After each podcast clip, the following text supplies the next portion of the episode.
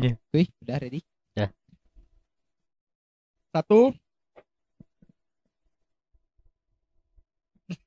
Nah, apa sih? Lama banget. satu, dua, tiga. Halo, Komnet. Nah saat ini kamu sedang mendengarkan obrolan gemilang Obrolan ringan dan asik mahasiswa ilmu komunikasi Universitas Udayana Jadi pada bincang-bincang kali ini kalian bakal ditemenin dari teman-teman bidang 2 Bidang media kreatif dan informasi. Nah kenalin di sini ada aku, Awang. Ada aku, Ananta. Ada Bagas. ada Dito. Ada Vale. Dan ada aku Hasna. So di episode kali ini kita bakal ngebahas tentang PDD lingkaran setan. Eh Asik. Nah, ngebahas tentang PDD lingkaran setan, mungkin teman-teman bidang 2 mau sharing pengalamannya gimana sih kalian bisa masuk ke lingkaran PDD? Oke, mungkin uh, dari aku ya. Pertama kali masuk PDD itu aku awal-awal iseng-iseng sih. Enggak sih, enggak iseng. Itu diajak temen. Gara-gara dia ngelihat fotoku bawa kamera, jadi aku dikira mahir menggunakan kamera. Padahal sebenarnya enggak. Ya akhirnya terjun secara nggak sengaja dan jadi PDD deh selamanya. Seperti biasa lingkar PDD terkenal dengan lingkaran setan. Sekali PDD, PDD selamanya. Jadi ya mau nggak mau harus ikutin template itu sih gara-gara udah terlanjur terjun. Gara-gara cuman pakai foto yang bawa kamera doang. Akhirnya terjun terlalu dalam sampai kayak sekarang. Udah jadi PDD selama kuliah sekitar selama 2 tahun. Itu sih dari aku. Aku sih PDD baru ya. Sangat-sangat baru. Baru join Nimonika. Harusnya aku ke bidang yang lain tapi ternyata ditariknya ke PDD. Terima kasih Koor. Ketua ketua dan Wakabit. Yang lain nggak ada. Gitu doang. Gitu Iya itu gitu dong. Pas SMA itu nggak ada. Nggak ada nggak ada. Nah, mungkin dari tadi udah cowok aja nih ngomong mungkin dari maba yang cewek satu nih boleh dong? nggak boleh Oh ya udah kalau nggak mau kita kick aja nggak senang Iya, bisa sertif nggak turun sih. Bercanda. jadi awal mula aku ter ih Dipotong dong. Oke lanjut. males banget ulang nih Nggak usah nggak usah ulang lanjut Oke, aja. oke oke jadi awal mula aku terjun ke dunia PDD itu nggak sengaja sebenarnya jadi dulu kan aku masih di Bandung dan masih pandemi ya jadi terus aku nyari-nyari kesempatan buat kepanitiaan gitu biar aku bisa ke Bali kan nah kebetulan diterimanya di PDD padahal aku nggak daftar PDD terus jadi keterusan sampai sekarang Oh berarti berawal dari masih di luar Bali jadinya eh, daftar PDD gitu ya? Betul. Oke mungkin dari Hasna boleh cerita teman kita yang ada di luar jangkauan. Cuma luar pulau aja sih.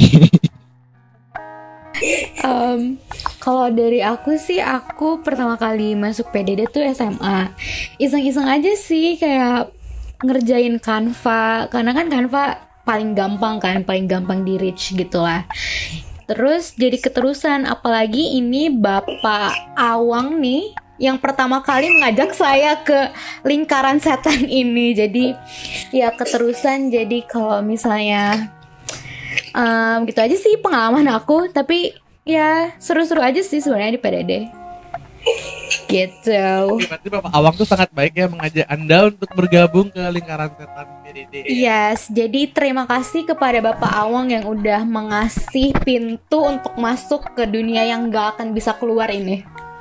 Iya. mungkin nanti kita menemukan jalan keluarnya bareng-bareng. Karena semua udah Nah, sharing gitu. nih pengalamannya, jadi aku mau sharing pengalamanku juga sih.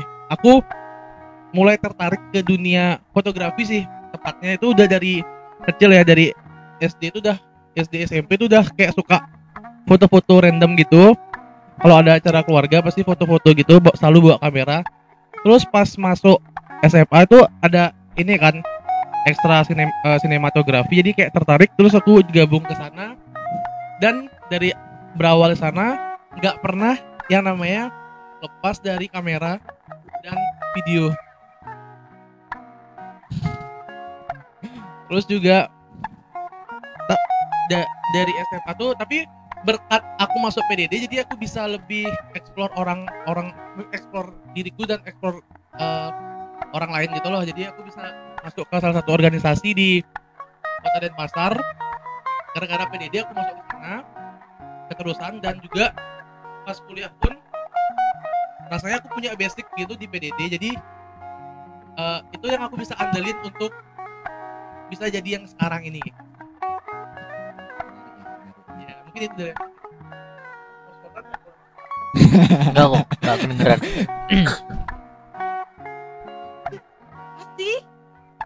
Berarti nyesel nggak masuk PDD untuk awang sendiri? dulu sih nggak nyesel ya tapi sekarang karena udah kelabakan karena saking banyaknya broker dan juga job desk lainnya jadi kayak aduh kenapa aku bisa milih dunia ini ya anjing gitu kan keluar. tapi bagiku PDD tuh seru sih ya nggak seru seru seru banget. Seru, Seru, banget seru, sih. Seru, Seru. seru, seru. karena Karena memeras otak kita untuk Iya. kreatif. Berarti untuk Bali nyesel? Eh, enggak sih. Oh, Meskipun kayak yang susah tuh lebih ke deadline-nya ya. Karena kadang tuh banyak broker, terus benar-benar deadline-nya harus besok besok. Lebih ke susah ngatur waktunya sih kadang. iya. iya. Kok Dito gimana tuh? Kalau dari aku dibilang nyesel sih enggak. Tapi dibilang enggak nyesel juga nyesel. Gimana maksudnya tuh? ya karena dengan eh, pengalaman-pengalamanku di PDD banyak mendapatkan pengalaman-pengalaman baru, belajar hal-hal baru, kenal dengan orang-orang yang lebih pintar dan lebih kreatif juga. Eh, Makasih, mungkin untuk penyesalannya waktu tidur berkurang. Betul. Itu aja. Setuju. Mana Jadi pernah tidur? Ya. Oh, nocturnal. Nocturnal. Ya. Jadi malam bekerja, siang tidur. Enggak, enggak siang enggak tidur Siang juga. tidak tidur Siang juga. Tidur juga ya.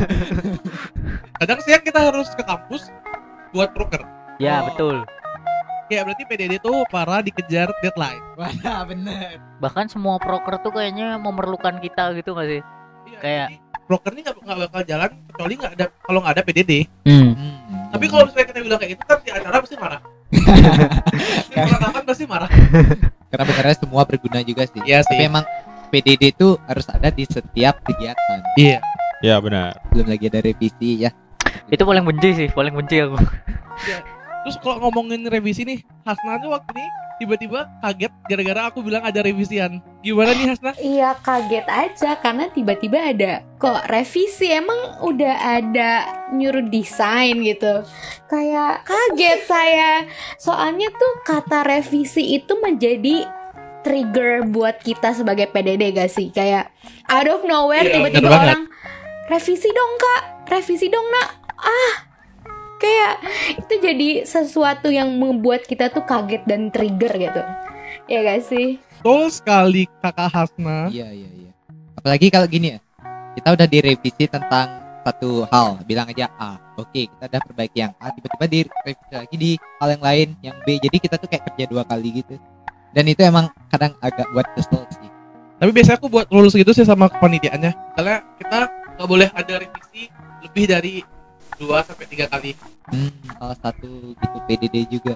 Nah, kadang kita harus nyiapin gear sendiri yang mana eh, kalian tahu gear PDD itu nggak murah ya. Benar. Ya, ini terutama pengalamanku nih kayak kurangnya memori, kadang bisa kena evaluasi gara-gara memorinya nggak memorinya kurang gitu. Sementara kalau beli memori itu mal lumayan gitu ngeluarin duit. Sementara kita juga nggak dapat RAB gitu kan. Itu kurang. Alatnya sangat-sangat mahal ya. Iya. Ya kita dituntut buat sekeren mungkin tapi nggak di backup sama biaya dari mereka. Ya nggak sih? Iya Nah, iya iya.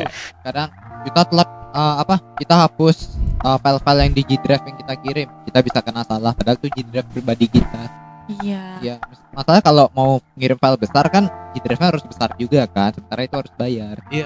sementara kita nggak ada dana untuk bayar itu Jadi Ya, ya kita itu. harus buat email, buat email terus setiap broker kita harus buat email ya. nah itu dia dan itu lumayan meribet Tapi eh, kalau perlengkapan tuh bukan dia tuh nggak perlu punya basic kayak kita. Perlengkapan mungkin kita basicnya yang kayak kita harus ngerti eh, sound yang kayak Iya, terus iya. kita harus ngerti gimana sih nyari nyari ini nyari itu yang murah terus juga buat saya anggaplah foto booth kita harus juga prepare eh, standingnya dan lain sebagainya kita harus tahu juga eh apa ya kayak nyari stage di mana nyari tenda di mana yang kayak gitu, gitu loh. Oh iya gitu. Ya, PDD lebih ke lebih butuh skill. Iya kalau PDD lebih ke skill dan juga jam terbang sih. Iya itu PDD itu merangkum semuanya seharusnya. Saya di lapangan iya di belakang layar iya juga. Iya terus juga di alat juga iya. Di alat iya waduh. Berat tahu juga ya. Saya paling kesel sama orang yang kayak kita udah kirim nih ada revisi nggak? Dia bilang nggak. Tapi tahu-tahu ya pas udah di post eh ada revisi. Itu yang paling keselin. Waduh. ada kayak gitu ya ada ya. Ada pasti ada. Mungkin kelewat atau gimana kan nggak tahu ya. Pengalaman pribadi ya. Iya lebih ke banyak sih pengalaman pri- pribadi jadi PDD tidak tadi kita ngomongin jeleknya PDD nih. Aslinya apa ya kira aslinya tuh asiknya tuh kita bisa apa ya? Eh explore. Hmm. maksudnya kayak eh nggak cuma di satu gini aja. Nggak cuma di satu desain aja kita bisa explore ke bentuk-bentuk lain gitu. Kayak Ya nggak sih? bentuk lain? Bentuk-bentuk lain tuh kayak apa ya kalau semisal kit, eh, ada temanku bilang kalau misalnya tiap eh, tiap orang itu punya punya ciri khas desainnya masing-masing gitu loh.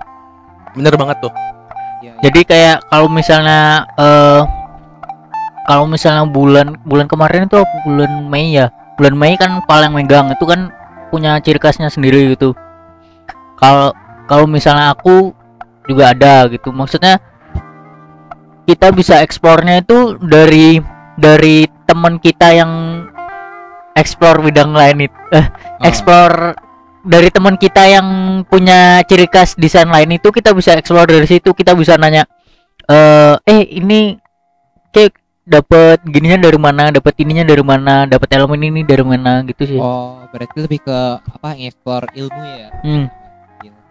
kalau menurutku sih kerennya PDD sih kerennya PDD itu ya kamera keliling-keliling gitu. Nggak tahu ya bagiku itu keren aja. Berasa jujur keren itu- jalan saya bawa kamera muter orang gitu kan. Tapi jujur itu emang keren sih, cuman capek sih. Capek ya? Jujur aku pernah di salah satu acara acara ini gede banget di waktu itu kalau ada wali kota pas tuh. Terus juga aku megang kamera gitu.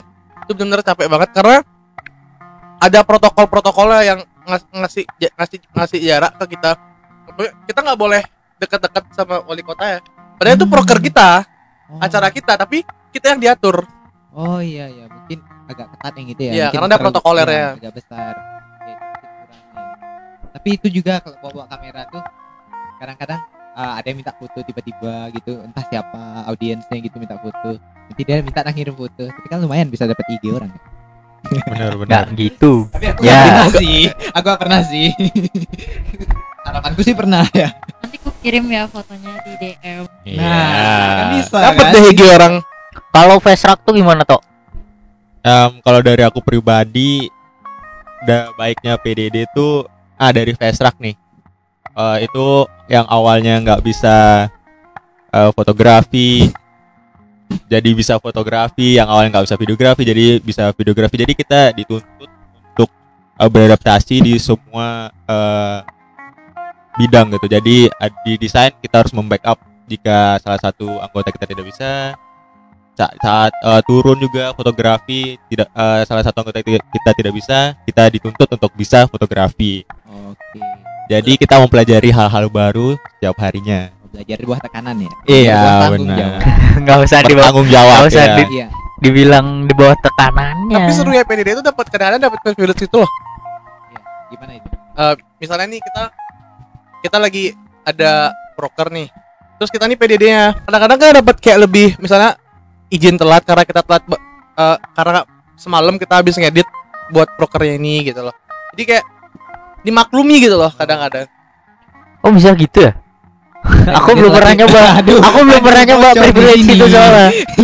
Aku pernah sih karena kayak semalamnya habis ngedit eh, videonya itu di satu, salah satu broker jadi kak aku izin nih sama ketua panitia. Hmm. eh izin dong aku besok agak siangan datang.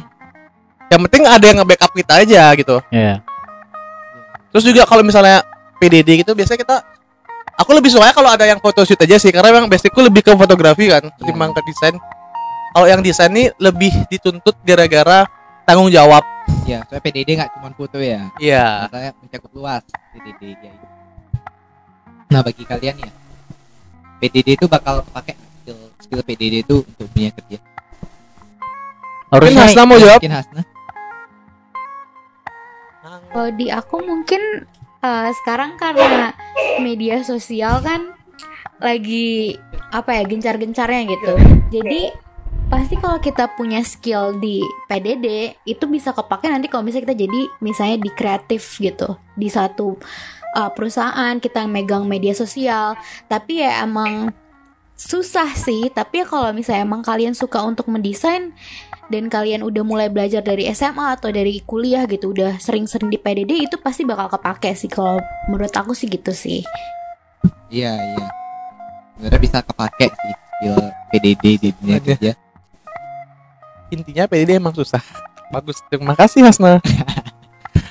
Oke mungkin setelah kita berbincang banyak mengenai PDD lingkaran setan PDD ini mungkin PDD emang banyak banget tantangannya. Tapi selain kita dapetin tantangan itu kita dapat sisi baiknya sisi buruknya. Yang kita ambillah sisi buruk. Eh. Kenapa ngambil kusyok nanti. PDD bercanda.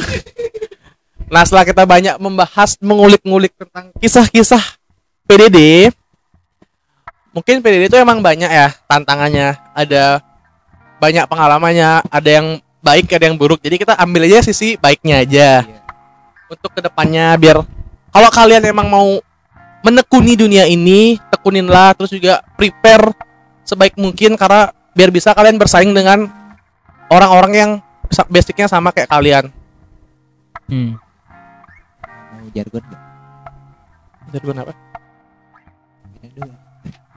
Seminggu Mimpin satu. di akhir ya di akhir ya nah mungkin segitu aja yang bisa kita sharing ke teman-teman semua ke komunitas semua di sini aku Awang aku Ananta aku bagas Aku Dito.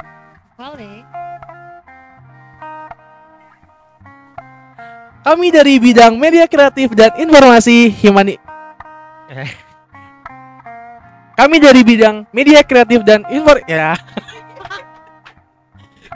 kami dari media kreatif dan informasi himpunan mahasiswa ilmu komunikasi Universitas Udayana pamit undur diri dan kami mengucapkan terima kasih sudah mendengarkan obrolan gemilang episode kali ini dan semoga bisa menemani dan menghibur para komnes di luar sana ya.